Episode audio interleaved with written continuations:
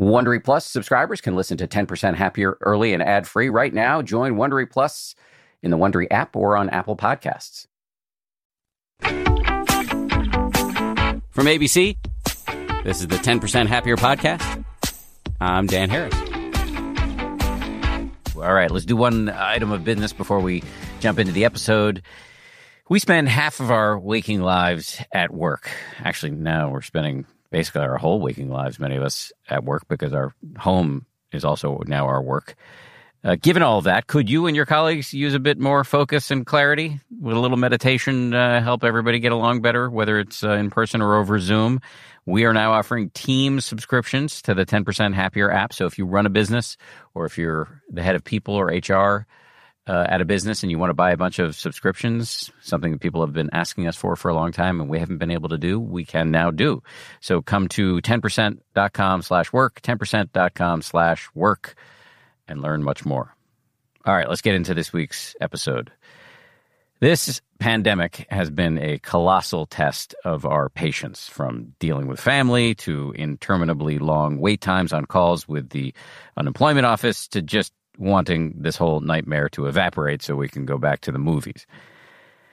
Today, we've got a special two part episode. In the first part, we bring on a pair of researchers who study patience. And the good news here is they found that patience is a quality that we can train and develop through meditation and a whole bunch of other strategies, including cognitive reappraisal, transcendence, or just learning how to fake it until you make it. Side note, uh, in our conversation with these researchers, we also fall into an interesting chat about the benefits of defensive pessimism versus strategic optimism. After the researchers, though, we bring on legendary meditation teacher Sharon Salzberg for a deeper dive into how to use meditation specifically to increase our patience, especially when it comes to interpersonal stuff, which, let's be honest, includes other people and ourselves. So let's start with our experts Dr. Sarah Schnitker from the Psychology and Neuroscience Department at Baylor University, and Dr. Kate Sweeny from the Psychology Department at the University of California, Riverside. Here we go. All right. Thank you both for joining us. Glad to be here. Thanks. Yes. Thank you. Really appreciate it. Kate, let me pick on you first. Can you just describe how you became interested in the subject of patience and what your research has shown you? Yeah, so I'm a social psychologist by training, which basically means I study, you know, how people kind of live their daily lives, adults, normative adults. And when I started graduate school, I was studying essentially the benefits of pessimism. So, the ways in which bracing for the worst when you're waiting for some kind of news can be really beneficial for protecting you from disappointment and so forth. Later on, that research expanded out. And so now I kind of study waiting and uncertainty more generally. And of course, the best version of that is patience. So that's kind of where Sarah and I got connected, who we'll meet shortly. and so when I think about uncertainty and waiting, you know, I'm really thinking about the kind of situational press. So the fact that that's a really stressful experience for most people. And I think a little bit less about the ways in which certain people might more patiently handle that than others. And what we've confirmed is that, yeah, it's really hard. Periods of uncertainty are really challenging, very stressful, very difficult to cope with. And we have certainly identified some ways that people can cope better, which I'm sure we'll talk about at some point down the line here. But essentially, you know, it started small, got bigger, and now we've just been trying to hunt down good ways of coping with these experiences. So you've looked at just according to your bio here, you've looked at law graduates awaiting news about the bar exam and then patients awaiting biopsy results. So, yeah, a lot of uncertainty and fear in both of those situations. Yeah, absolutely. We've also looked at lots of other contexts like voters waiting for election results. We've looked at the last few major elections in the US and lots of other kinds of professional and academic and health waiting periods. But certainly those are two of the ones that are the biggest. And, you know, people ask me a lot, like, does it matter if you're waiting for life or death news versus finding out whether you pass the bar exam? And I have to tell you, the people waiting for bar exam news ju- look just as freaked out as people waiting for biopsy results. So I think life and death is often in the eye of the beholder with these situations. And by what measure did they look just as freaked out? What are the metrics you're using to see how freaked out somebody is? Yeah, so mostly we just ask people. Um, it would be ideal, you know, if we had a mind reading machine where we could really tell, like, in reality, how worried are they.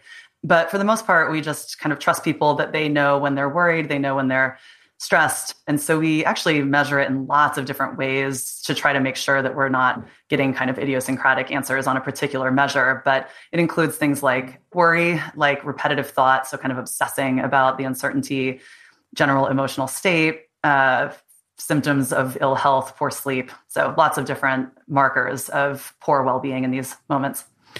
Okay, Sarah, let me pick on you now for a second. So, can you just tell me a little bit about your background, how you came to this issue, and describe the research you've done? Yes, definitely. So, like Kate, I am also trained in social psychology, but I also focus on understanding personality a bit more and trying to figure out how we each as individuals are different from others and what goes into making a person. And so, when I began grad school, I was really interested in studying the development of character strengths, both in adults but also in adolescents. And as I began looking at the scientific literature, it really struck me that no one was studying patience at all.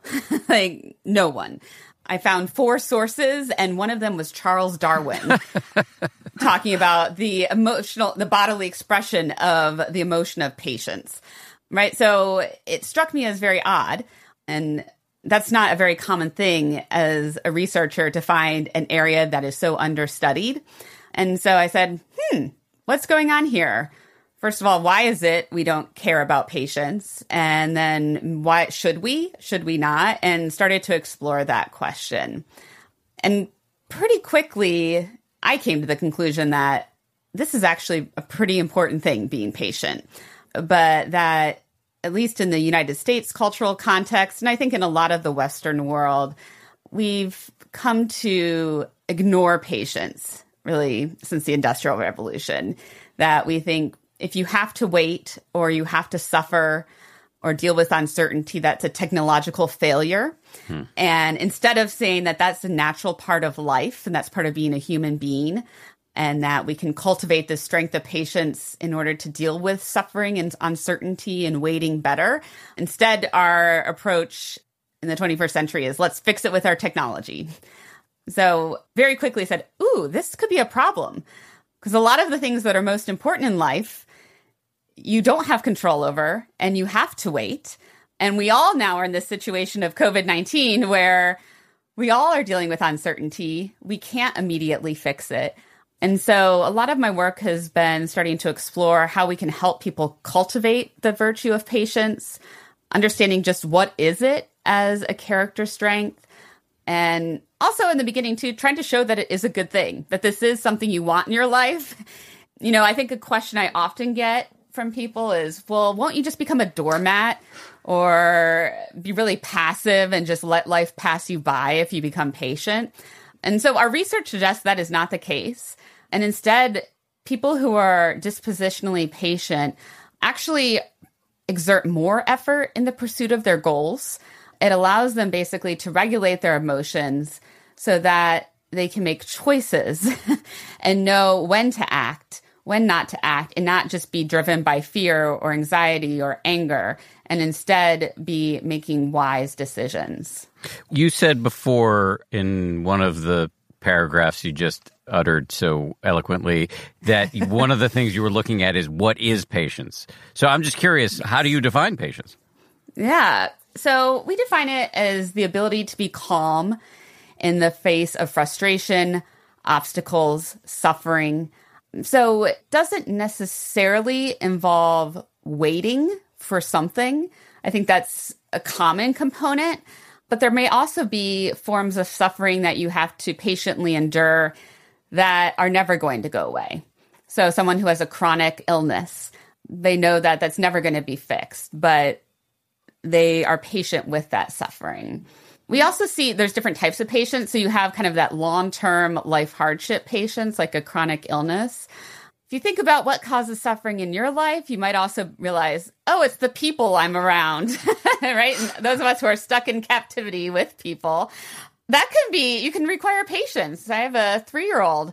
This is a time for being patient with her and with myself. And so we see that interpersonal patience is somewhat distinct, but really important for well being. And then you have more your daily hassles patience. So this is, I think, what people typically think of at first. So getting stuck in traffic jams, waiting in lines, waiting on the phone.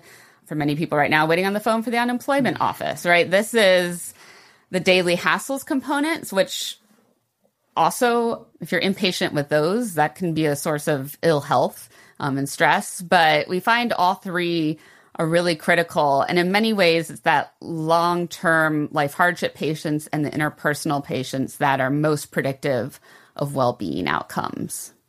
This memory is coming to mind. I had a babysitter growing up, Juanita. She was not actually Latinx. Her mother, who she described as a heavy drinker, used to like to read. Uh, she was Irish, but she used to like to read romance novels, and the lead character in one of the novels was named Juanita. So anyway, Juanita was our babysitter, and I, my brother and I were of gigantic pains in the butt, and um, I remember her driving her yellow VW Bug through Newton, Massachusetts, with my brother and I just tormenting her, and she would grit her teeth and say, "Patience is a virtue." yeah. So it's interesting that if I heard you correctly, that there are these three types of patience. You know, how am I online at the pharmacy? How am I interpersonally? And now, how am I with long term discomfort or mm-hmm. misfortune of some sort? And that it sounds to me like they're connected deeply, and how you are in one area is going to say a lot about how you are in another. Hmm. And that's what our fancy statistics show us.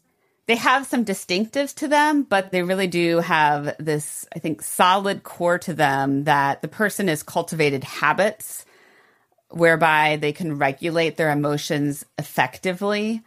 And the other thing that I think is the common core to all of them is that a person has a purpose behind their waiting. Hmm. That's actually something we've shown is really essential. Um, so if you have no reason to wait or suffer, why? why are you doing it? Right. So you just give up or you get angry. And so in our work, showing that there needs to be some kind of higher order beyond the self purpose. For some people, that's really building a community that they care about, contributing to society. For some people, that can be more spiritual, connecting with something transcendent, whether that's God or karma or higher power, whatever that may be. But having something that really energizes you and says it's worth suffering for this is necessary. But I can see how that would apply in interpersonal relationships and if you're dealing with a chronic illness. But how does a transcendent meaning apply at the drugstore? I think this is the opportunity to practice for those other two. Yeah, I see. I think is what happens. I know that's what I try to do is in those situations kind of reframe like, okay, this is a good opportunity for me to practice this skill that I know is so essential as a mom. Kate, you I understand you've been looking at how folks in China handled the lockdown there. Can you give us a sense of what you found? Yeah, so this is a study I did with some collaborators in my department and in China in February. So at the kind of peak of the COVID problem there, and before it really, I mean, now we know it was here, but before we all kind of got used to that idea. And what we found is, well, a lot of interesting things, but one of them is that, of course, the longer people had been in quarantine, and their quarantine was a pretty, you know, severe restriction, not even going out to the grocery store or leaving the house. People who were in that state longer were worse off on lots of measures, even beyond the ones I mentioned earlier. Also, like drinking more, smoking more, eating less healthily, things like that. And were lonelier, of course. And so, given that they had that kind of form of suffering due to the quarantine, we were interested in looking at any, you know, whether anything we measured might give us a hint of what could make that lengthy quarantine easier. And again, I have to tell you, I was running these analyses, I think within 24 hours before the decision got made at my university to like shut it all down. So I, little did I know how much I would need this research and this finding. Mm. But what we found basically is that there are lots of things that are correlated with, related to having an easier time, you know, in the moment that people were filling out the survey. So like being more mindful, for example, seemed to be at least associated with good things, being more optimistic. But we only found one thing that actually seemed to reduce or ameliorate the effect of the quarantine length, which was being in a state of flow. And so flow is basically this sort of feeling or the state you get into when you're doing something that is like just the right amount of challenging, where you can kind of track your progress. It's a pleasurable activity and you're just all the way in. Like you lose yourself, you lose track of time, totally absorbed when I'm trying to get people to think about what their flow activities are, I always say, like, what's the thing if you sit down to do it 30 minutes before you leave the house that you know you will completely lose time and be late for wherever you're going, back when people left the house. mm-hmm. So, what we found is that people who said that they'd been in that state more in the previous week, it kind of didn't seem to matter how long they'd been in quarantine. The people who'd been in quarantine for two or more weeks looked essentially the same as people who were not yet in quarantine in terms of like every measure of well-being that we have essentially so again it's great to be mindful it's great to be optimistic have satisfaction with life lots of other things but none of those really seem to kind of cut down the effect that that longer quarantine was having on people's well-being every time i hear about flow i feel bad about myself because I just don't know if I ever get into flow. Maybe the one thing that I do would be playing the drums, mm-hmm. uh, yeah. which I don't do that often. But when I do it, sometimes I get bored, but sometimes I, it's amazing and I do lose track of time. Uh, yeah. Uh, what else would put one in a flow state? Um, so it's you know it's different for everyone because you have to kind of match those three pleasurable, challenging, but not too challenging, and also kind of tracking progress. So different activities will get different people there. The ones that are most reliable are either video games or gamified other kinds of activities. Mm-hmm. So, like, I'm trying to learn Spanish on Duolingo. Duolingo is a very gamified version of language learning where it gives you little rewards, you know, and pleasant sounds when you do well, and it makes honking terrible sounds when you do poorly. And the little owl from their logo comes up and says nice things when you're doing well. So you get that kind of like progress tracking, the uh, rewards for doing well. And it gets harder as you go on. And I happen to enjoy it. So for me, that's a great flow activity. But again, games, any kind of video game is just kind of custom made to create this because most video games get harder as you get better and give you lots of feedback about how you're doing. And if you enjoy them, then all the better but people can get in flow. Like my favorite flow activity is data analysis. I'm guessing that doesn't resonate with most normal people. Oh my god! Um, Who have yeah. we brought onto this podcast? Nerdy researcher right here. Yeah. so uh, that's you know great for me. Not probably for most people. Other people might get it gardening, which I find tedious and horrible. People commonly also mention things like organizing or cleaning out closets or attics. Uh, um, yeah, yeah. I think I'm seeing people look for flow in this frenetic bread baking phenomenon that seems to be yes. happening right now. Yeah. yeah. You know, it's not baking muffins that'll pretty much come out well no matter what you do. It's this like challenging task. And also you get to kind of, you know, post beautiful pictures of your newest sourdough recipe. And so you get that progress. And I think that's people looking for flow. That's so interesting. Did you get any data from the Chinese subjects of what they were doing?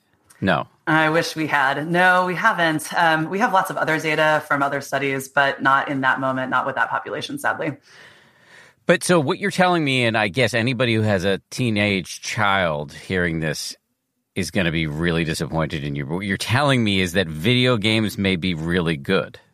Uh, yes, good for some things, I guess, not good for others. Uh, you know, if your goal is pass the time and feel good, it's not the worst activity you could choose. I mean, if your goal is get your homework done, maybe not the best activity, but you know, if you're stuck in quarantine with little else to do, yeah, I might prescribe a little bit of gaming here and there if that's something you enjoy. And did you look at whether I know you asked about mindfulness, but yeah. did you correlate that in any way to significant meditation practice? By the mm, way, one can achieve yeah. flow in that. I think I probably yeah. have at times. I think that's absolutely right, although it's probably not the most natural flow activity for most people, except maybe the most practiced meditators. So we didn't get a lot of information in this study about where their mindfulness was coming from. It was more of a general measure of like, are you feeling these things that look like mindfulness in the past week? So people presumably who do more, you know, meditation and other mindful practices probably feel more of it, but we don't know where it was coming from. And I, you know, maybe it doesn't matter necessarily where it's coming from if you're finding it one way or another whether it's coming from lengthy meditation or just general presence as you move through the world, I think it seems to be benefiting people either way. What about physical activity? Because I know in China there's martial arts, there's, I think, Qigong. I know it's Asian, but I think it's Chinese, mm. which is kind of a slow motion meditation, mm. yoga, physical activity of any sort. Is that a flow activity? And do you think that's something you would recommend to us to do right now? Yeah, so it can be a flow activity anyone who works out a lot probably has experienced both flow like exercise and not so flow like exercise. Like I hate running. I was getting okay at doing it on the treadmill before all this happened. And then I tried it in my neighborhood and I was like, nope, not feeling flow or mindfulness. This is terrible. I'm going to stop. So, so I've gone back to yoga, which for me does actually create more of both the mindfulness and of course the many other benefits of physical exercise, but also a little bit of that flow because for me, it does combine the right set of ingredients. I enjoy it. I do classes where it's challenging, but not overwhelmingly so. And I can kind of track my progress, at least just internally. Like, can I hold that position that I couldn't hold before? Can I stretch further than I could yesterday? So for me, that works. Whereas like jogging did not. So it's not automatically flow, but it can be. The worst thing that's happened to me with jogging recently is now my watch tells me how fast I'm going. and how what my time has been. And so now i'm ruining every run trying to beat the last run and usually failing which is another this is a way i've ruined peloton for myself as well. So there are ways for us to take things like meditation like exercise or even music anything and ruin it for ourselves. Oh yeah. We're great at that. Yeah. I'm sure people out there making soda bread have ruined it for themselves oh, too. Yeah. so, Sarah, what do you think? Let me just get to the heart of the matter now because we're vectoring toward it. But people are, I think, justifiably impatient right now, handling it in various ways. What's your best expert advice for how to boost our patience quotient under these pretty suboptimal circumstances? Yeah it's not going to be easy. That's the hard thing about patience. It takes a long time to become patient. Right. It takes patience to be patient. I'd say when I talk to people about, okay, how do we grow your patience? I like to use the WAIT acronym. So W Y is patience important to you? A for awareness of starting to understand how you're actually feeling. And that's for many people actually not easy. I do this with my three year old daughter a lot of just trying to identify what emotion she's feeling um, when she's getting upset. And I've noticed I start doing it more with myself and then start to do it with other people, which I'm sure they find very annoying. But it's hard. Am I angry right now? Am I sad? Am I anxious? Just being able to become aware of what it is, I think that in itself can often take some power away from that emotion. And so then after why is it important awareness, I like to talk about identifying ways to regulate. And this could differ depending on the person. So I think what Kate was talking about in China, like finding flow states, that, especially in this kind of waiting situation with COVID 19, where it's so uncertain and the time scale for how long this could be is really large it could be a year to 18 months, right? We, so that flow state kind of activity could be highly effective. Another strategy that we find is quite effective is what we call cognitive reappraisal, which is basically just trying to think about it in a different way, in a way that reframes the situation. Sometimes that could be benefit finding, which we see people taking the opportunity to do. So, wow, I get to see my kids a lot more. I've seen more people talking to their neighbors from far away in my neighborhood than ever. That in some ways we're building our community and people are getting more physical exercise outside. I've never seen so many people taking walks. Right. So just trying to find benefits in the hardship. It doesn't discredit that something bad is happening, but reappraising to see what good is happening or just finding a new way to realize this could be worse, right? There's lots of ways to reframe that just in themselves blunt that emotional impact. And then the last step, so we talk about why is patience important, awareness of your emotions, identifying ways to regulate, and then T for transcend. So find something bigger beyond yourself. And I think with something like COVID 19, that's actually pretty important that this is for not just me and my own health and my own safety, but for that of our entire community. That, okay, even if I'm a person who's not at risk, there are a lot of people at risk. And I'm doing this for the greater good. and that our society can get back to normal in a healthy manner, even though it feels like it's going to take a long time with this approach of social distancing, that that actually is a good approach. And my suffering now is helping others. I mean, you did say early on that having you know a meaning behind your patience really can turbocharge the whole enterprise so that's yes. the transcendence yeah that's the transcendence something bigger back to a the awareness of your emotional state that to me as a meditator screams out like okay well this whole WAIT thing can work better if you have the self-awareness that's generated yes. through meditation. Definitely. And in one of our early studies we actually tried out created a patience training program for college undergraduates. And with that program every session we had included a meditation component. Because for many people in our society our lives are so busy and we're constantly inundated with information and stimuli that most people are not able to become aware unless they stop and do some type of meditative practice, whether it be more of a mindfulness meditation or some other type of meditative activity. Kate, you're nodding your head. I'm wondering if you want to weigh in on that. I concur. I think that, you know, a lot of these processes do get easier with mindfulness. You know, I, I sort of put flow over mindfulness in terms of talking about our results from that study in China, just because it, it did seem to have this very consistent effect of ameliorating the effects of quarantine. But you know, it's possible and would be hard to look at statistically, but it is very possible that having mindfulness as a base and then building flow onto that is particularly effective, I would have to believe. But what I'm hearing overall from you guys is that patience is a skill that can be generated. Because I, I am constitutionally not very patient. I can't sit still very well. I and the more I meditate, the more I notice how my day is infused with rushing. And, you know, my meditation teacher, Joseph Goldstein, is always talking about notice rushing as a feedback, as, mm-hmm. uh, you know, this toppling forward that's happening for me in meditation or when I'm putting my shoes on or, you know, I'm waiting for my son to reach the end of his sentence so I can tell him uh, it's time for a timeout or whatever it is. It's just there so prominently now. It's just salient, uh, partly uh, because I've got the boosted self awareness from meditation.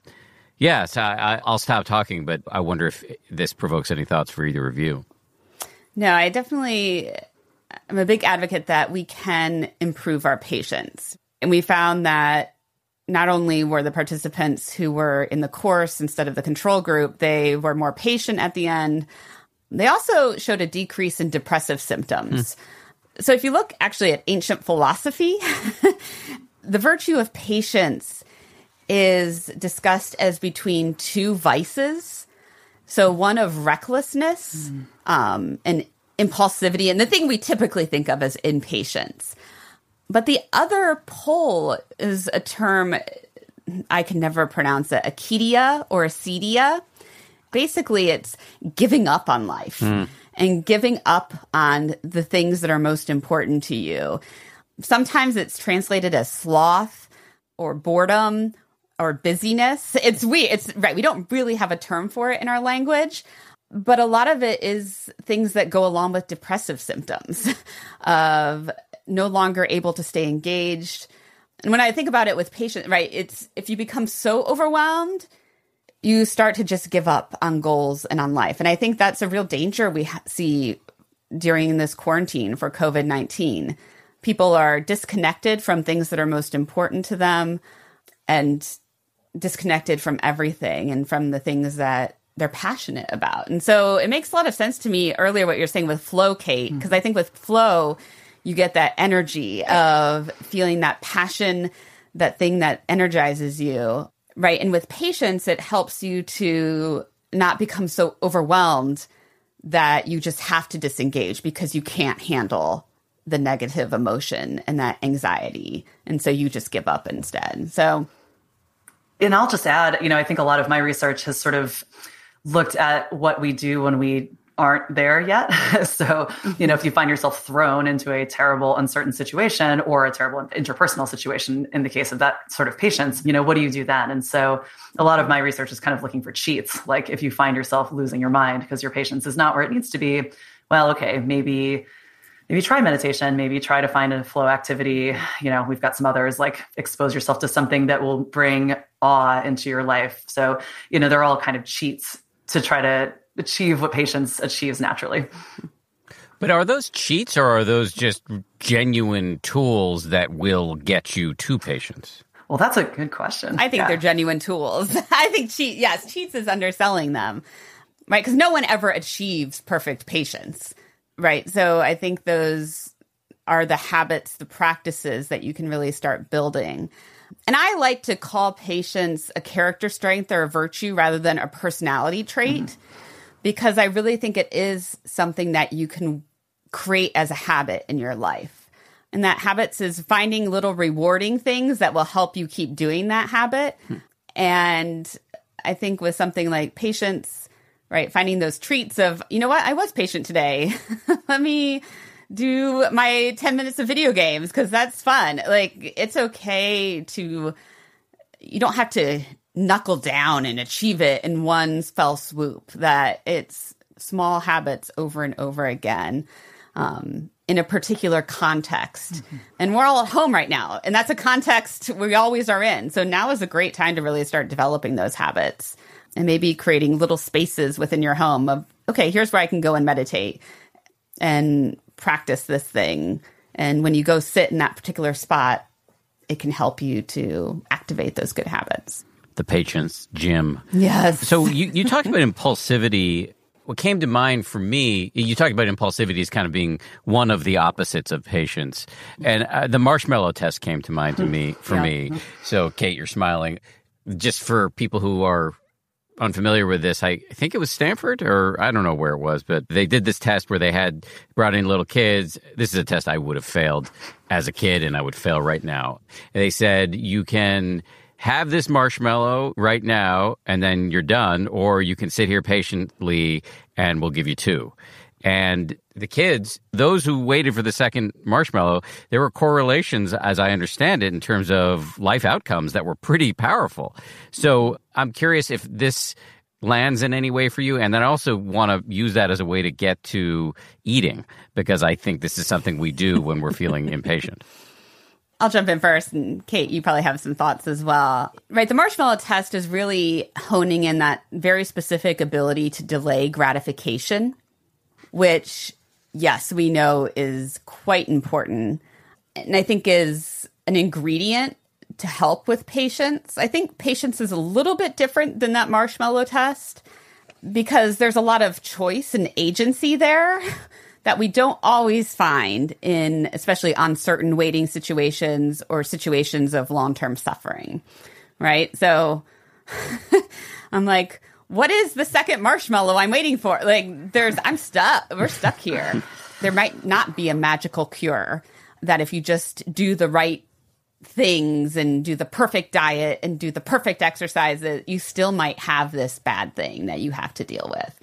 And so that's where i think delay of gratification can be really helpful for patience because we do often have quite a few choices in agency. But sometimes we have to figure out what to do when we are up against this hard limit or against this thing that isn't going to change. And that's where I think having the skills of patience, of having a bigger purpose of why the suffering matters, of being able to find ways to make sense of that difficult thing and then regulate around it are really important. What do you think, Kate? Yeah, I don't know that I have a ton to add, but it is sort of an interesting take on patience to think of it as sort of one piece of self regulation or self control, which is really what we're mm-hmm. talking about with the Walter Mischel stuff about marshmallows. You know, and it does, again, I, am coming back to why I called uh, some of these coping strategies cheats earlier. And I think what I was sort of thinking when I said that was that if patience is kind of a you know, like a muscle you can develop essentially to some extent, which, you know, of course you do through practice, but then maybe becomes a bit more automatic, that I, I guess that then makes it sound a bit like self-control in that you can develop it. And then again, coming back to my comment about cheats, I think what I was thinking is like some of the strategies I studied would work even if you were, you know, a 90 pound weakling. It doesn't really matter. Like you can do it either way even if what those become are habits of patient people. So, not a direct answer, but just some additional thoughts there. So you're saying, if I hear you, and I noticed this comment come up in, in some of the research that our producer Samuel sent me, that it's possible in some ways to fake patience? uh, yeah, I think so. I mean, you know, again, it sort of depends how you define patience really like deep down like is it something that is inside us or is it a behavior that we do and that's mm-hmm. often really hard to disentangle with psychological stuff but i guess you know when i think of patience in the sort of virtue language it does feel like something that we maybe have a little bit of inside of us and can build as sarah has said mm-hmm. whereas i think you can fake being patient pretty well to yourself when it comes to things like flow like you just made the hour go by fast. It's not that you handled the hour well. It's just you made it fly by because mm. you were playing a video game. You know, that feels like a cheat to me. It's not like real patience that'll pay off later. It's just you got through this bad hour or this bad day. But I would say meditation is in a different category for me because you are leaning in to the mm-hmm. the feeling. I mean, it's a really hard thing to do. You're leaning into the discomfort, the restlessness, the uncertainty, there's an art to it because you don't want to overwhelm mm-hmm. yourself either, especially if you have a, some trauma in your background. And this is, uh, by many definitions, just a collective trauma that we're in right now. Mm-hmm. Um, so there's some delicacy that is called for, but in general, we are sort of the theory of the only way out is through is mm-hmm. the meditation world's uh, sort of rallying cry here, and you know that doesn't strike me as a cheat. That strikes me as like I'm gonna embrace this thing and the, the benefit is that over time i'll be less controlled by the restlessness mm-hmm. et cetera et cetera mm-hmm. and i would say too you know i was talking about earlier the kind of WAIT plan to patience the awareness i think the cheats is you try to just deny that there was ever the um, the negative emotion i think some people just go straight to the video games and try to pretend they aren't upset at all and just kind of dove around it. So I think it's sometimes okay to use those flow, but I completely agree that the meditation approach says we're jumping all the way in. we're going to become fully aware of that negative emotion, not judge it, see what happens with it. And I think that's really a critical step to achieving that long term, more dispositional character virtue of patience. You can't get to that personal, it can work for you wherever and whenever you are. That you've got to be able to actually address that negative emotion and not just go through escapism. Yeah, and I agree. I mean, I think, you know, again, just coming back to that one study, though we have, there's lots of studies on the benefits of flow and, of course, mindfulness. But I, it does seem to me that the fact that the sort of long quarantine in that study was about two weeks, two to three weeks. And so, you know, it seems to me that, that you could perhaps persist through a couple days to maybe mm-hmm. a couple of weeks by just like, as you said, kind of avoiding, denying, flowing in ways that just take your mind away but it's not going to be sustainable for really long periods of time. And so, as we're looking at really long periods of time here, I do think then that practice of mindfulness that is more kind of portable, whether or not you can in that moment use a flow activity or not, you can at least have that inside. that that becomes much more important over longer periods of time. Kate, let me get you to talk about interpersonal patience. What has your research, either professionally or personally, shown you uh, here? So I haven't looked as, as much at that. My sort of intersection, research wise, at least with patience, is really on the like patience with uncertainty uh, side of things. But I mean, Lord knows we've all had plenty of experiences with interpersonal patience personally, and I certainly have as well. I don't have kids, so that's one that I think is like a constant test for most people of interpersonal patience that I don't have. I have a very energetic dog that occasionally tests me. But social connection and social support are, of course, like wildly important for well being all the time. I was, in fact, just teaching a, a, graduate seminar this morning, and we were talking about relationships and social support and really digging into the fact that those are so threatened during this period of time when most of us are relatively isolated. And so, you know, one of the things that I think is really key is, you know, finding those ways to connect to others and to sort of feel that sense of connection where it might not be. It's interesting, too, I think, even find that social connections with TV show characters yep. can actually serve as a surrogate as well for people. So your Netflix binge actually could be a really healthy thing to do right now. I think the research actually supports it meets a lot of those social needs. And mm-hmm. so, you know, I think so often we poo poo on media and consumption of video games and TV shows and things like that. But I think in this kind of time in particular, it's really an amazing tool that we can use to help ourselves and to kind of replenish and feel connected, even if we can't be with real people.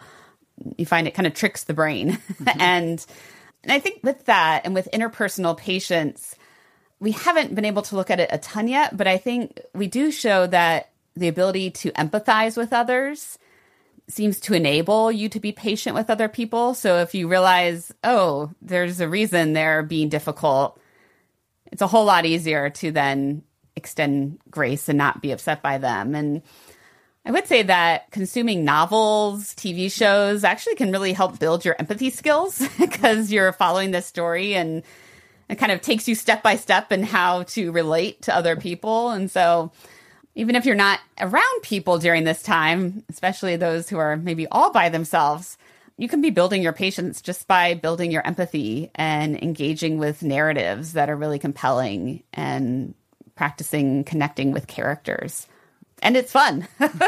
I was going to ask uh, you because you when you're talking about flow before, you were talking about video games. I was going to ask about Netflix, although since ABC News is owned by Disney, I should say Disney Plus or Hulu. Disney uh, Plus, yeah, That's Disney Plus. is that a flow activity? Mm. Not generally. So, sort of binging Netflix, though, I completely agree with Sarah that it might serve other functions, and it's you know mm-hmm. relaxing. And if you're doing it with someone, of course, that's another bonding experience as well. But in terms of flow, I would say most TV and movies and even books, they just don't kind of get quite there. And people challenge me and others on this all the time. Even I have thought a lot about this because I love reading novels and I can, you know, lose time. It certainly has that piece of it if I'm really into a good book or a great TV show. But what I at least have found, and I think that the research on flow would be consistent with this, is that it's great if you're kind of doing okay. Like if your mind is relatively clear and quiet, then a good book, a good TV show, yeah, it can be really uh, a positive experience in lots of different ways. But if your mind is spiraling out and you're ruminating or worrying and it is just a mess up there, my mind, at least, I'll speak for myself, is very capable of continuing to do that while I'm watching TV or reading a book. And it mm-hmm. really, you know, it's, it's a bummer because then it also ruins the fun thing I was trying to do. And so I think that, you know, again, it's, I'm certainly an advocate of entertaining yourself however you can in these moments, but if what you're looking for is to quiet your mind and pass the time quickly, you might actually think a little more creatively about what is not maybe as obviously relaxing, but is more engaging. And that might be a better option. Sarah, you were talking about empathy as a tool for interpersonal patience. Have either of you looked at loving kindness practice as a way to boost empathy or, I think more technically accurately, uh, compassion? Yes, we actually included some loving kindness meditations in our patience training program.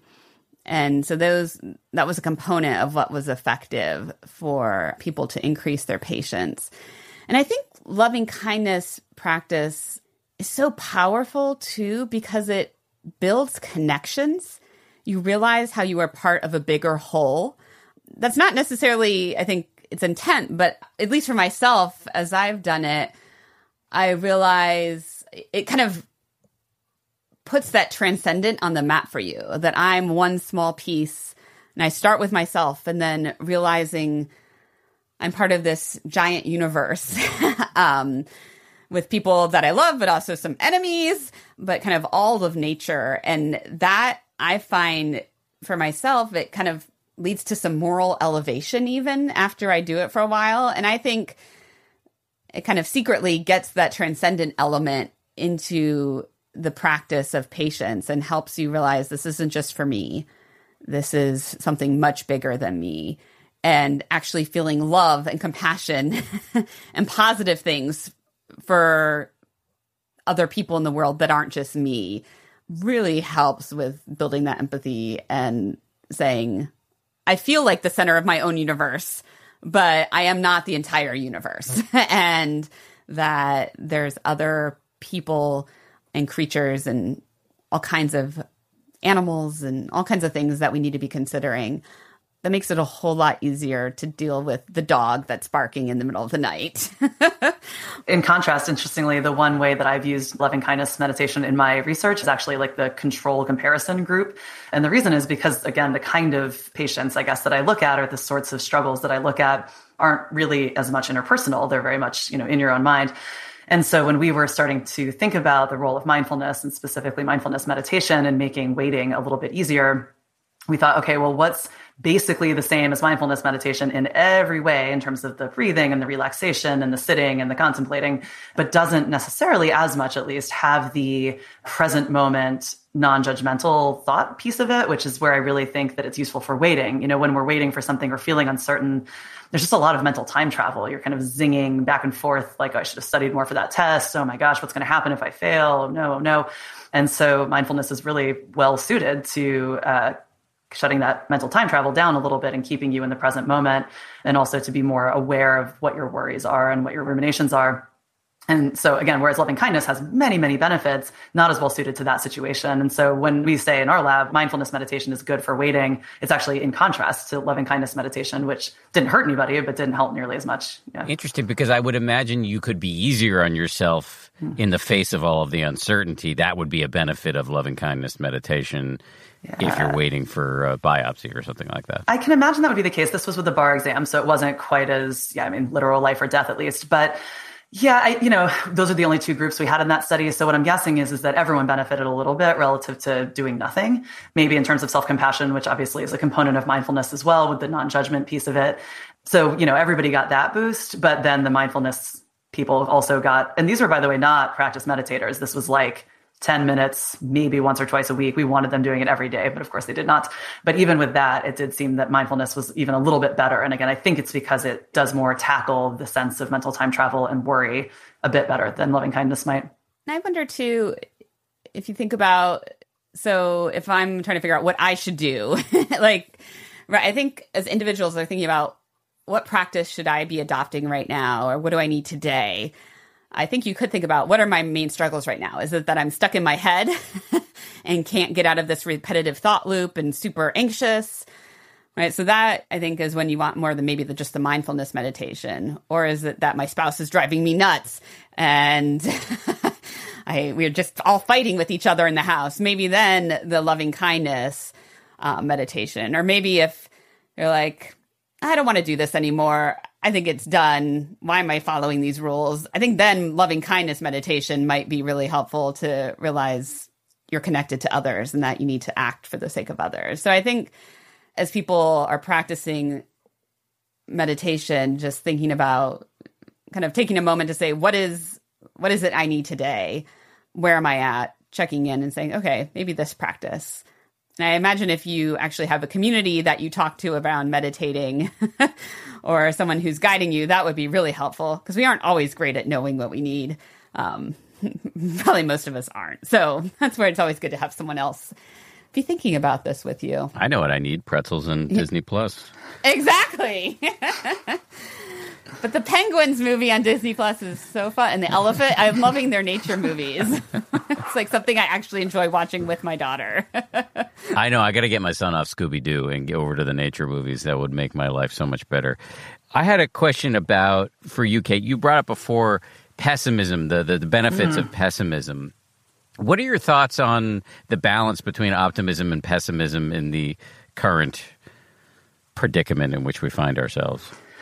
Yeah, great question. I have thought a lot about this. Um, I mean, I've been thinking about this question broadly for like decades, but I've been thinking about it now because most of what I've studied when it comes to the benefits of pessimism have to do with a period of uncertainty that has a clear end.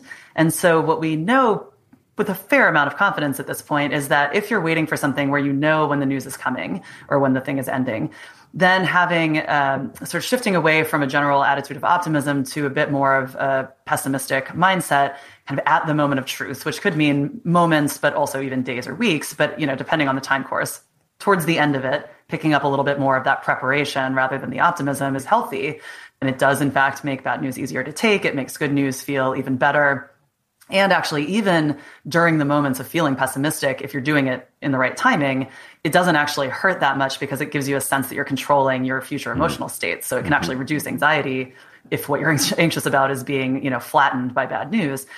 So it's great for that. But of course, here we have this bizarre open ended, who knows when this ends kind of uncertainty. You know, it's not some piece of news we're waiting for. It's, you know, seismic shift in our ability to handle this pandemic, which could happen in a month, probably not, but maybe, or, you know, two years or never. And so then I really struggle actually to give good advice in terms of how to manage your expectations. But I do think what I'm doing, at least, is um, trying to maintain as much optimism as I can, not wildly unrealistic optimism, but kind of a general sense of like, hey, humans have survived worse than this before. We will probably in the end be okay, or at least most of us will. That sort of general positivity. I try to do that as much as I can, but then I kind of periodically, whatever that means for a person, maybe once every few days, just kind of check in and like in, with myself and kind of make sure, am I going to get blindsided by something here? Am I insufficiently prepared for you know, I have elderly parents, for example. Am I insufficiently prepared for, um, you know, something, God forbid, to happen to one of them? Or am I insufficiently preventing bad outcomes for myself? You know, do I need to think a bit more about my own preparation? By the way, I have to pause and say my parents will probably listen to this and they hate when I call them elderly. they are youthful, older age people who are very well, and I'm not at all worried about them. I promise, mom and dad, I swear. um, but you know, if there are things that I feel like I really am like not ready for, then of course I should think about that and be prepared. But then I just don't think that's sustainable over the period of time that we're in without incurring a pretty huge cost of misery. So, you know, I think my best advice in this bizarre, open ended, long term situation is find optimism everywhere you can and let pessimism in once in a while just to make sure you're ready for what's coming next, whatever in the world that might be. Uh, as somebody who's employed defensive pessimism throughout his life, that actually strikes me as quite reasonable. Are there questions I should have asked vis-a-vis patience that I failed to ask? Hmm. I think we got most of the important stuff. Yeah, agreed. Well, I'll do some cognitive reframing. If we weren't in this situation, I might not have met the two of you. So, uh, yes, exactly. One good benefit to find. Yes. Thank you both for doing this. Really appreciate it. More 10% happier after this.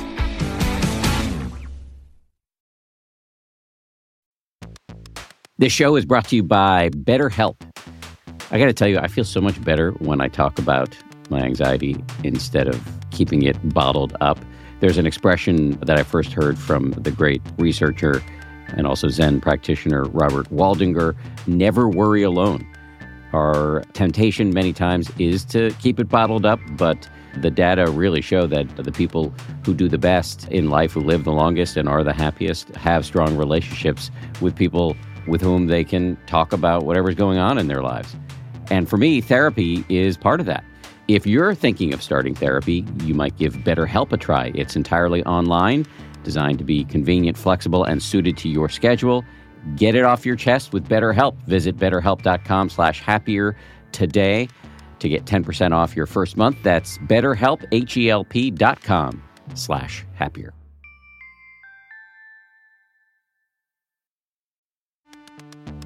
You can count on T Mobile to help keep you connected after investing billions to light up their network from big cities to small towns. T Mobile is America's largest 5G network.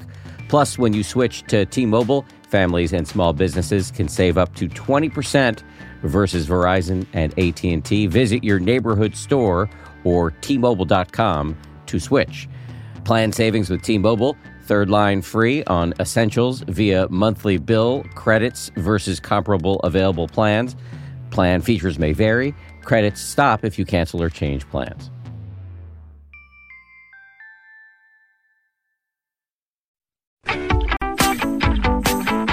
Okay, thanks to Sarah and Kate. Let's bring in Sharon Salzberg. She's the co founder of the Insight Meditation Society and one of the founding teachers of the 10% Happier app. She's a regular on this show. She's also written a bunch of books, including Real Happiness and Real Love.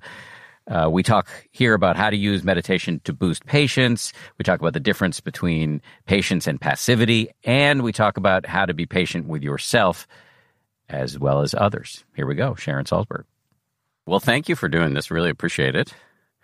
It's always nice to see you. It's always nice to see you too. So, you've had a chance to read the transcript of the conversation that our listeners will have just consumed. What are your general thoughts on meditation and patience? Meditation makes you more patient. End of interview. That's it. Yeah, that's it. I used to say to myself early in my practice where it felt like nothing was happening, at least I'm developing some patience, which within the Buddhist context is a high virtue. I mean, that's not a small thing. It's really a very big thing, actually. And of course, it's one of those qualities that's so readily misunderstood. It's hard to get. Even, you know, there's this quotation from the Buddha that uh, patience is the highest austerity, or sometimes translated as it's the highest renunciation. And we tend not to like either of those words, austerity or renunciation. So it's not that attractive mostly, but really it's considered a tremendous strength. Why? Well, I think it's tied into things like not only tolerance and forbearance, but acceptance and perspective. Uh, it's like I never have raised a child, but you are in the process of raising a child. And I'm assuming that when your kid is trying to walk and they fall down and they fall down and they fall down and they fall down, uh, I don't know how frustrated they get or if they just are doing it, but how frustrated do you get? and can you accept that this is the nature of development? This is how things are going to happen. Or I also think of this story Joseph Goldstein tells about his mother as she was getting older and as a younger woman she'd been tremendously adventurous like he always says she went to india before i did hmm. you know she was very bold and audacious and but now you know this is some years later and she was living in california and they were taking a walk and he said they got to a place that was the mildest of inclines ahead of them. And she freaked out. Like, I can't do it. That's too much for me. I can't do that. And he was complaining, like, come on, you can do that. You know, like it's nothing. It's, it's really nothing. And pressing her. And she was just so resistant. And then he realized, oh, for her, it's like Mount Everest. You know, that's how she's seeing things. And then he dropped into the way things actually were in that moment, not holding on to the expectation of the past. And then a real relationship can happen in that moment. And so he had to become patient with the the new reality. I have aging parents. You know, you've met my parents many mm-hmm. times, uh, and I continuously having to remind myself that I'm not interacting with the mom or dad that I remember, I'm interacting with the mom and dad that are here right now. And that, I don't know if it's patience or wisdom or just practicality, but it's incredibly useful.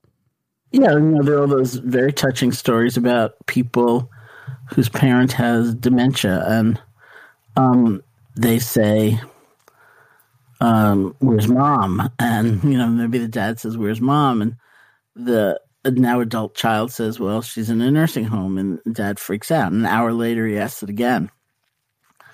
And and the, you know the son is like insistent you've got to see things as they are you know um and dad can't do it And so like the billionth time they say she went to the store or something and and it's just like okay here we are this is a different reality so, do you find that meditation? I mean, do you ever get impatient? Uh, has it worked for you after all these years?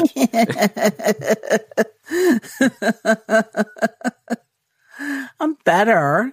Um, no, I, I'm a lot better. I mean, it has a lot to do with, you know, if you, as a meditation teacher, if you're teaching a brand new student and they are full of doubt, like, is this worth doing? You know, and you have to understand this is the process. This is just how people feel, and it's genuine and it's important to express. And it's not really fair to say, "Well, I've had to answer that question seventy thousand times," and you know, like it's also a visionary quality in that sense, in that you can have a sense of this is now for this person, and it may well be that they grow and they change, and it's not always going to be this way. It's not fair to them to just categorize them as like a certain kind of person because that's their experience now, or that's what they're relating right now.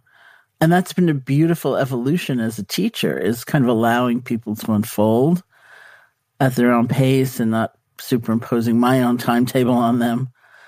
Or, you know, I think for anybody who's got a friend who's suffering, and maybe self destructive in terms of habits and things like that. Of course, there's urgency in our wish that they change, but there also needs to be a kind of patience. It's like, you know, their life is not unfolding on our timetable. Too bad, right? But that's that's also the reality of things. What is the mechanism by which meditation, and this is a can be a tricky question because there are different types of meditation. Yeah. What's the mechanism by which it develops this quality of patience for us? Well, I think with mindfulness practice, which is designed to help bring us closer to the experience that's actually happening and notice pretty quickly our assumptions and our add ons and our interpretation and our projection into the future. Once we can see those more as they are arising, we have the chance of letting go of them.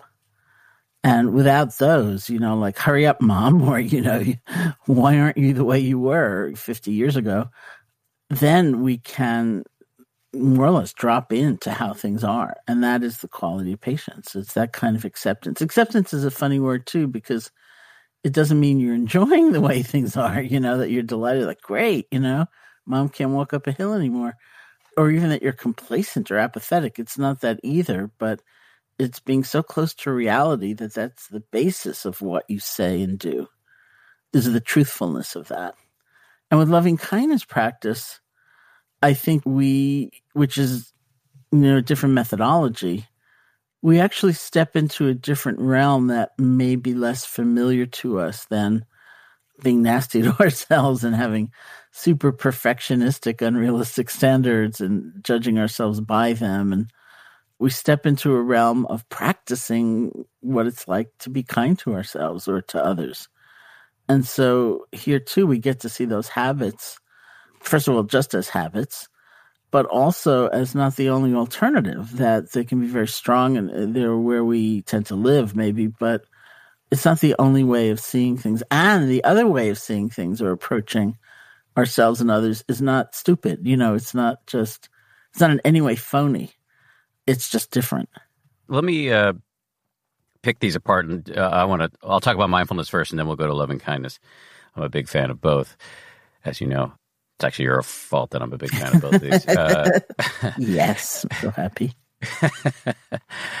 yes, and you had to exhibit a lot of patience with them over the years. So, on mindfulness, I am not a patient person. I am rushing all the time. And I notice this. This is one of the things I have to be patient with myself about.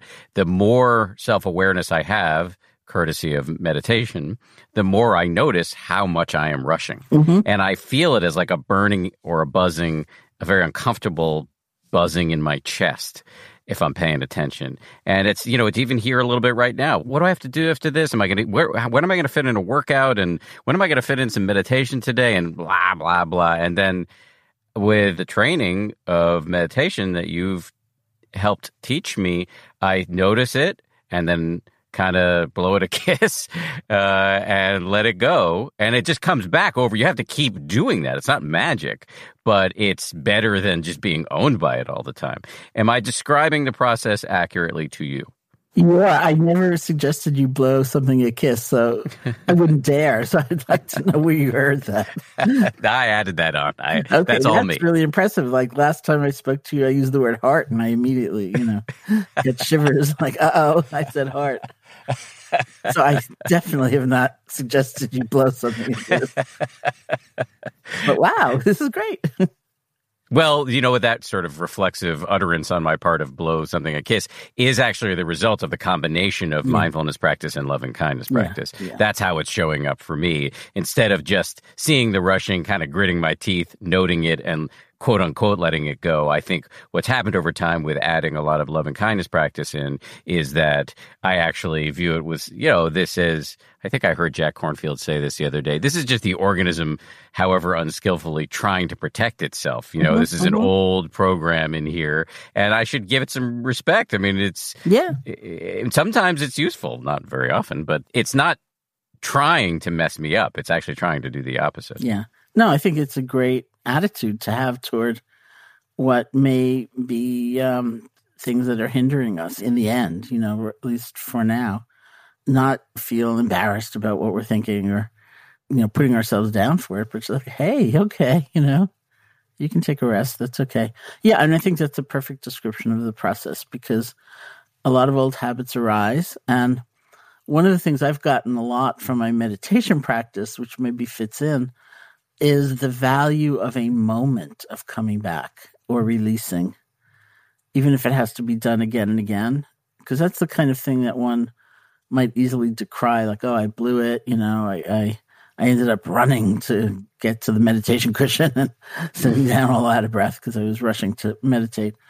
But within that, there are moments of saying, take a breath, just relax, you know, and then we get caught up again and then we relax again or we step back, we have some spaciousness, we have some perspective, then we get caught up again. And mostly people put themselves down because of ultimately they did run to get to the meditation cushion or something like that. But every single moment when we step back, when we kind of regroup, when we recover, is a very valuable moment because that's really planting the seed of being able to do it again and again. And it's not nothing, really, to be able to let go of a really burdensome pattern of thinking and just be in the moment, even if it doesn't last for six hours. I want to make sure I understand that. So we may catch ourselves having rushed or been impatient, either while standing online, hopefully socially distanced at the supermarket, or waiting on the phone line for the unemployment office to finally pick up, or you know, having uh, been impatient with somebody with whom we're locked down, or what all the forms of impatience that are available to us, and there are many. We might catch ourselves being impatient in those moments and tell ourselves a story about how we're never going to stop being impatient. But actually, if we've got a little mindfulness on board, first of all, that's what's allowing us to catch ourselves. And there may have been little moments throughout the alleged rushing where actually you did catch it midstream and and so actually there's 10%, 20%, 30% less momentum to the rushing during the time when you thought you were rushing. Yeah, no, that's great. And those those moments being able to realize what's going on, to begin again, to come back to your aspiration, to come back to your values, to come back to even just to your breath which actually function in the same way. If you come back to your breath, you often do come back to your values and what you really want more than anything. And and then you get lost again. You know, usually we only focus on the moments we get lost, but in fact, growth and progress happen through those other moments, even though they don't last for long. And so that has also helped me be patient because in the beginning, that was the most ludicrous thought in the world to me, you know, like, you know, yesterday I could only be with three breaths. Surely I should be with 18 breaths today before my mind wanders. And tomorrow it'll be 48. And then, you know, and that's the way we tend to think. But to be instructed that the most important thing is the moment after your mind has wandered, after you've completely blown it, after you've gotten lost. How do you recover? How do you come back? And come back again and again and again and again. It's not a waste of time. It doesn't mean you're doing it wrong. It means you're doing it right. And to me, that's where the loving kindness practice, which you know, I will have said this in, in my introduction to you. You've been the sort of premier purveyor of this kind of practice in the West, and that's been it's an amazing service you've done. Um, the loving kindness practice is key as an intertwining with the mindfulness because it's the moment of waking up that is the key moment in mindfulness. But that I think there is so much subtle or not so much, not so subtle aversion, self laceration, judgment braided through those moments for most of us. But if, if you've got the warming up of the mind, loving kindness practice on board as well, then when you wake up, you can recognize, oh, this is just a pattern. It, mm-hmm. it is trying to help me. This is, you know, this anger I'm feeling right now is in my case, like inserted by my grandfather, probably. And mm-hmm. but maybe I can see it warmly because it is trying to protect me. And yeah, yeah. and here we go, back to the breath. Yeah, no, exactly. And I think that's why uh, when I started teaching loving kindness practice in the West, it was 1985, and a lot of people were kind of resistant. It, it felt flowery or like a feel good practice, or as I sometimes say, it was like a girly practice, you know. And, and I think it took a while. I mean, I had just had a three month experience in Burma of only doing loving kindness practice in a very immersive, intense way. So I saw within myself how it affected my self judgment and my fear and my sense of, of isolation. And it was radical and important for me. And, and so when I came back and started teaching it, and I met a fair amount of resistance and judgment, I just thought, I don't care, you know, like I think it's important, and and uh, it, it's been, of course, gratifying to me in all kinds of ways over the years to see. Really, it's exactly what you said that it's not that easy to be mindful. You know, look at what we're asking people now in this time: sit with your anxiety, sit with your grief, sit with this massive uncertainty, and be with it all in a different way. And it's not that easy, but it's such a tremendous strength when even for a little bit of time we can do that because that's what we're actually feeling, you know, and and to be able to be with all of those feelings without hating ourselves for it or feeling ashamed of it on the one side or being completely overcome and defined by it so that we're we're choking, you know, it's too much. Not falling into that either and finding that place in the middle, which is how mindfulness is sometimes defined. And I think all the loving kindness we can use will really help us. It's interesting, right there in your story of having come back from India in 1985 and started to teach, you know, loving kindness meditation in the West and running into all sorts of obstacles and judgment, even in the lovey dovey uh, Buddhist world. There's patience in that. Yeah. Patience with the people with whom you're interacting and patience with yourself to, you know, maybe get over whatever doubt you were experiencing in the face of the doubts raised by others, et cetera, et cetera. So it's kind of that story proves the point in and of itself. Thank you. And I think one of the things I like um, about really exploring patience is that it can seem so passive and that you're not going to keep acting or you're not going to protest or take a stand. It's like, should we be feeling patience toward people who are walking around New York City streets without a mask? I don't think we we don't want to be consumed with ill will. We need perspective, we need understanding, but I think people need to act in some way, whether it's a government official with a regulation or I understand in New York that the commentary is rather colorful when somebody's mm-hmm. seen walking without a mask and that other people are taking it upon themselves to in a very new york way to express themselves. And I, I, think that's appropriate you know that's correct. But okay that's an interesting case study because i know you're saying that patience is not blind acceptance or mm-hmm. resignation mm-hmm. passivity but there are i suspect wholesome and unwholesome ways to act. So oh, yeah. well, you, using a bunch of expletives uh, at somebody yeah. uh, who's not wearing a mask is is is that kosher or is there a way to do it that makes sense? Well, there's always a way to do it. I mean that that's more skillful. I was just amused because it was uh, some New Yorkers I know are are claiming that with pride, you know, like but you know, you actually don't have to do that with ill will and sort of hatred. That would be a really good idea. And there are far more skillful ways of acting in most situations. And if we're mindful enough, sometimes we can discern what they are and we do the best that we can. But, you know, I just found that rather amusing because I miss New York. So it's basically that. Well, I can tell you, you're. I know you're up in in central Massachusetts, yeah. uh, and I'm I'm here in New York. It is uh, it's weird. Um, yeah. It's it's yeah, it's kind of a nightmare. Uh, I'm not gonna lie to you. Just I mean, I'm not gonna give up on New York City. I, am actually, uh, and I know you're not either. But uh, it's just it's hard. You know, every you can't go to this. Everybody's wearing masks. It's just a strange situation. And I know. I know. Go it's to the store and they've got plexiglass everywhere, and yeah, it's it's weird. But let's keep going with this patience and interpersonal relations because I yeah, we there's the f- sort of level of being frustrated with people who are not taking social distancing as seriously as we would like them to, the politicians we see on TV. But then there's also people that we're locked down with.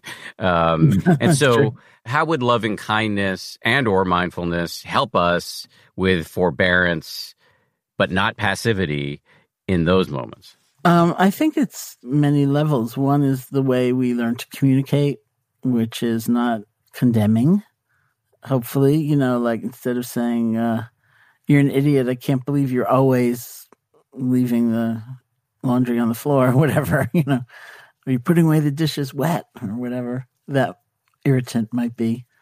It's actually, I mean, it sounds so hackneyed and cliched, but it's actually expressing your feelings. It's using I language. Like, I was really concerned when I went to get my bowl for cereal in the middle of the night, having worked constantly, and uh, it had all this moisture in it, and you know I'm freaked out about fungus or whatever. I I find those things also difficult and annoying, you know, because they seem so formulaic. But learning to, and that takes tremendous patience to be willing to express things in a way that are actually more vulnerable and therefore more honest. Like I wanted, or I hoped for, or I, I would be so gratified if, you know, whatever. It's much easier to say you're an idiot and you never show up and you don't take care of anything. And, but if you are willing to do that, that's a whole other level of communication. And then I think there's a certain understanding, even as we ask for something, even as we try to make a change in some way, that people are really, I mean, this is another cliche, so I hate to say it, but people really are doing the best that they can. And my colleague, Sylvia Boorstein, who I know you've, you've talked to recently, always used to say that when we were teaching together. And I, I would think, oh, come on, Sylvia, you know, like, really?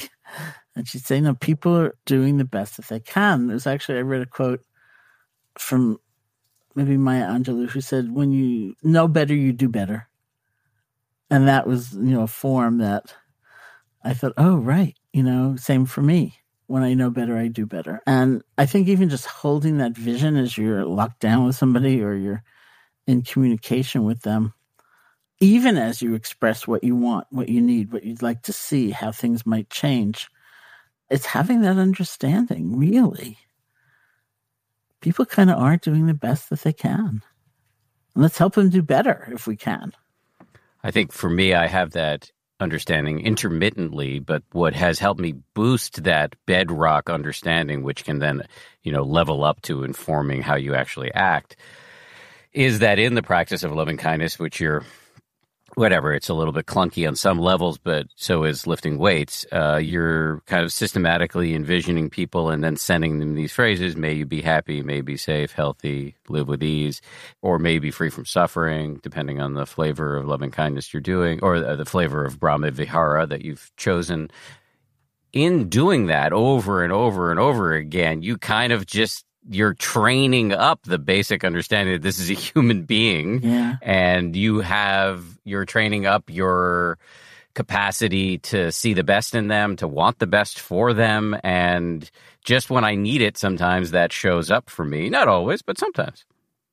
You know i, I did a, um, a webinar i guess you'd call it for international humanitarian aid workers a few weeks ago and these are people, really people from all around the world who are in devastating conditions often and they can't work. And, you know, their work is like a mission. They can't get into the refugee camps right now or their funding has evaporated. And, and these are activists and they can't act. And so they were in lockdown very, all around the world. And there was a whole level of dismay at themselves, which was like an add on you know, I shouldn't be this frustrated. I should have, I should find a way where I can make a difference. I should, you know, here I am and it's hard with my family and it shouldn't be that way. And, uh, and it was that whole other level that actually was the most immediate burden in a way that was, that was extra. And they had had a workshop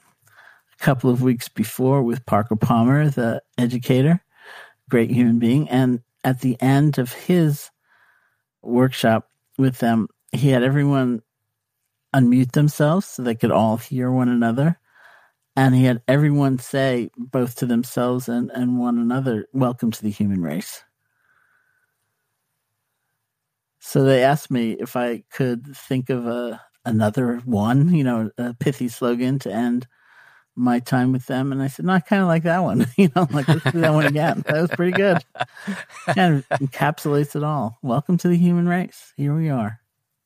So that's omni. That has the potential to be understood in an omnidirectional way. Like you can say that to yourself when you're noticing something about yourself you don't like, but you can say that to yourself about other people when they're behaving in ways Mhm, that you don't mhm. like. Patience all around. Yeah, patience all around.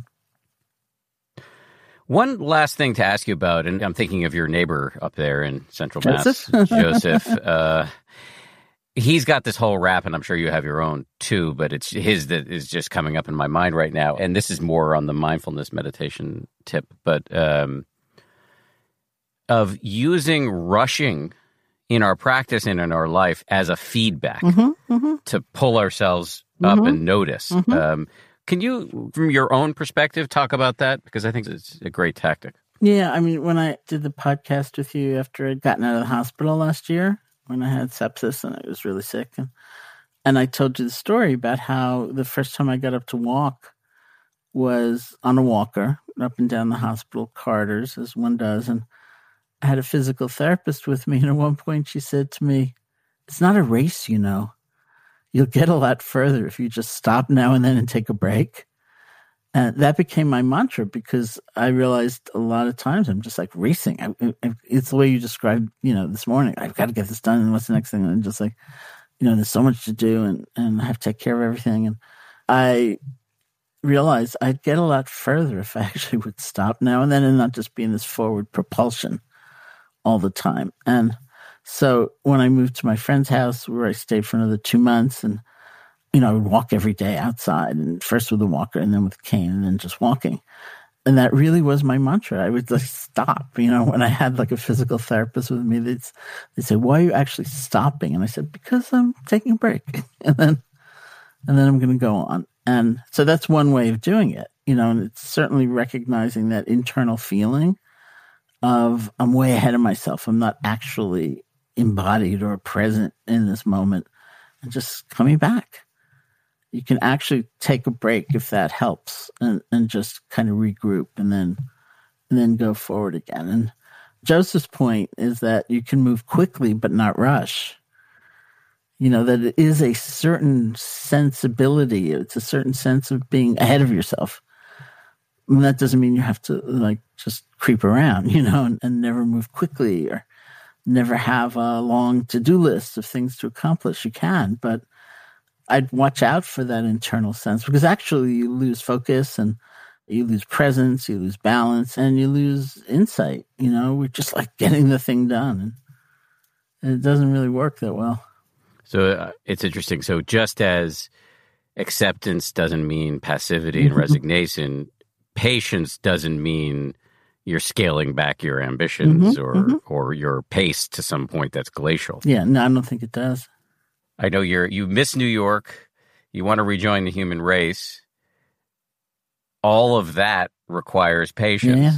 How are you doing with because I think that's a level of patience that our researchers talked about. You know, they talked about in the moment patience with, you know, waiting on hold Yeah, or waiting online, interpersonal patience, and then the sort of the macro patience required to get through this. The desire we all have to just have this thing end so we can get back Yeah. to quote unquote normal. yeah. Uh, how are you doing with that level of patience? Because I, know you love being out and doing things. Yeah, yeah. I'm a strange one that way for a meditator. Well, I think it's the same skill I've been practicing forever, uh, which is not easy to do, but it's really useful and it works on a moment to moment basis, which is when I start adding a future conceptualization in a useless way, like, what's it going to be like if I can't get back to New York even by September?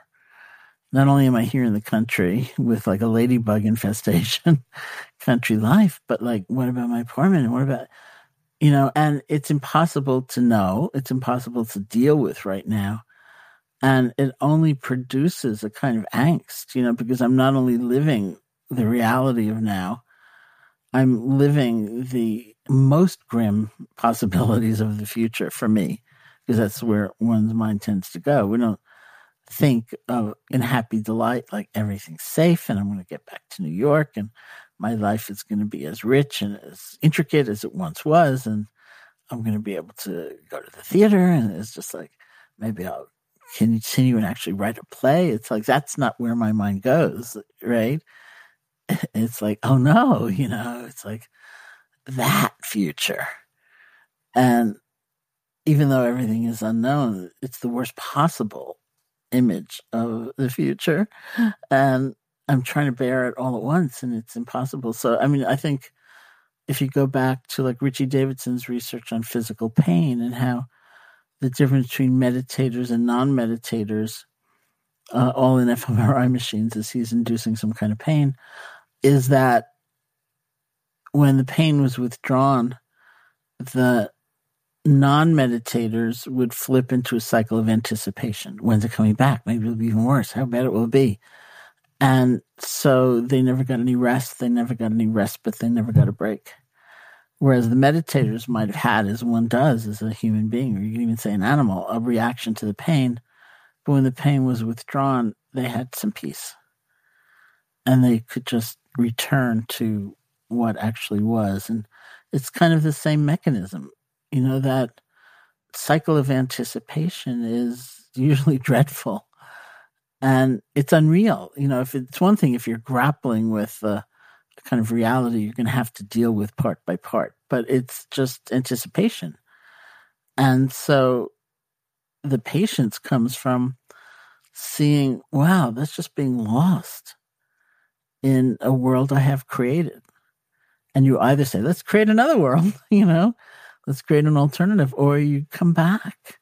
And in that coming back, and to your breath, to your body, to this moment, to connection with those around you. There's something very complete in that moment because of the nature of the connection. You know, the contact is very full. And that brings its own kind of relief. Yeah, it does. And then you just have to do it over and over and over again. That takes patience too, because you do have to do it over and over and over again. There's some great quotation from the Buddha who said something like, um, I think the literal quotation is goodness, but the way I usually describe it is the mind will get filled with qualities like mindfulness and loving kindness moment by moment, the way a bucket will get filled with water drop by drop. And I love that image from the first time I heard it because right away I could imagine myself standing by that bucket, either looking in it and thinking, isn't it going to be great when it's filled? And I'm floating down the streets and wearing my white sari. I'm completely enlightened, but not bothering to add the next drop, which is this moment. Or very easily standing by that bucket and looking in it and thinking, it's really empty. This is a bleak picture. And again, not bothering to add the next drop, which is this moment. And since I started using that example in teaching, people have come up to me with these different iterations like standing by the bucket, your bucket, and not even looking in it, but looking over the next bucket, thinking, oh, that's really full. or a lot of people come up to me and say, I think my bucket has a hole. And I said, no, these buckets don't get holes, really. it's just the next drop and the next drop and the next drop. That's a pretty good place to leave it, I think. I really appreciate you doing this. I know you. We, we called you on short notice, so thank you for for agreeing to do it. It's always a pleasure. I'm actually seeing you this afternoon too. This is my Dante. Are we? Oh, we're doing TPH live together. Yeah.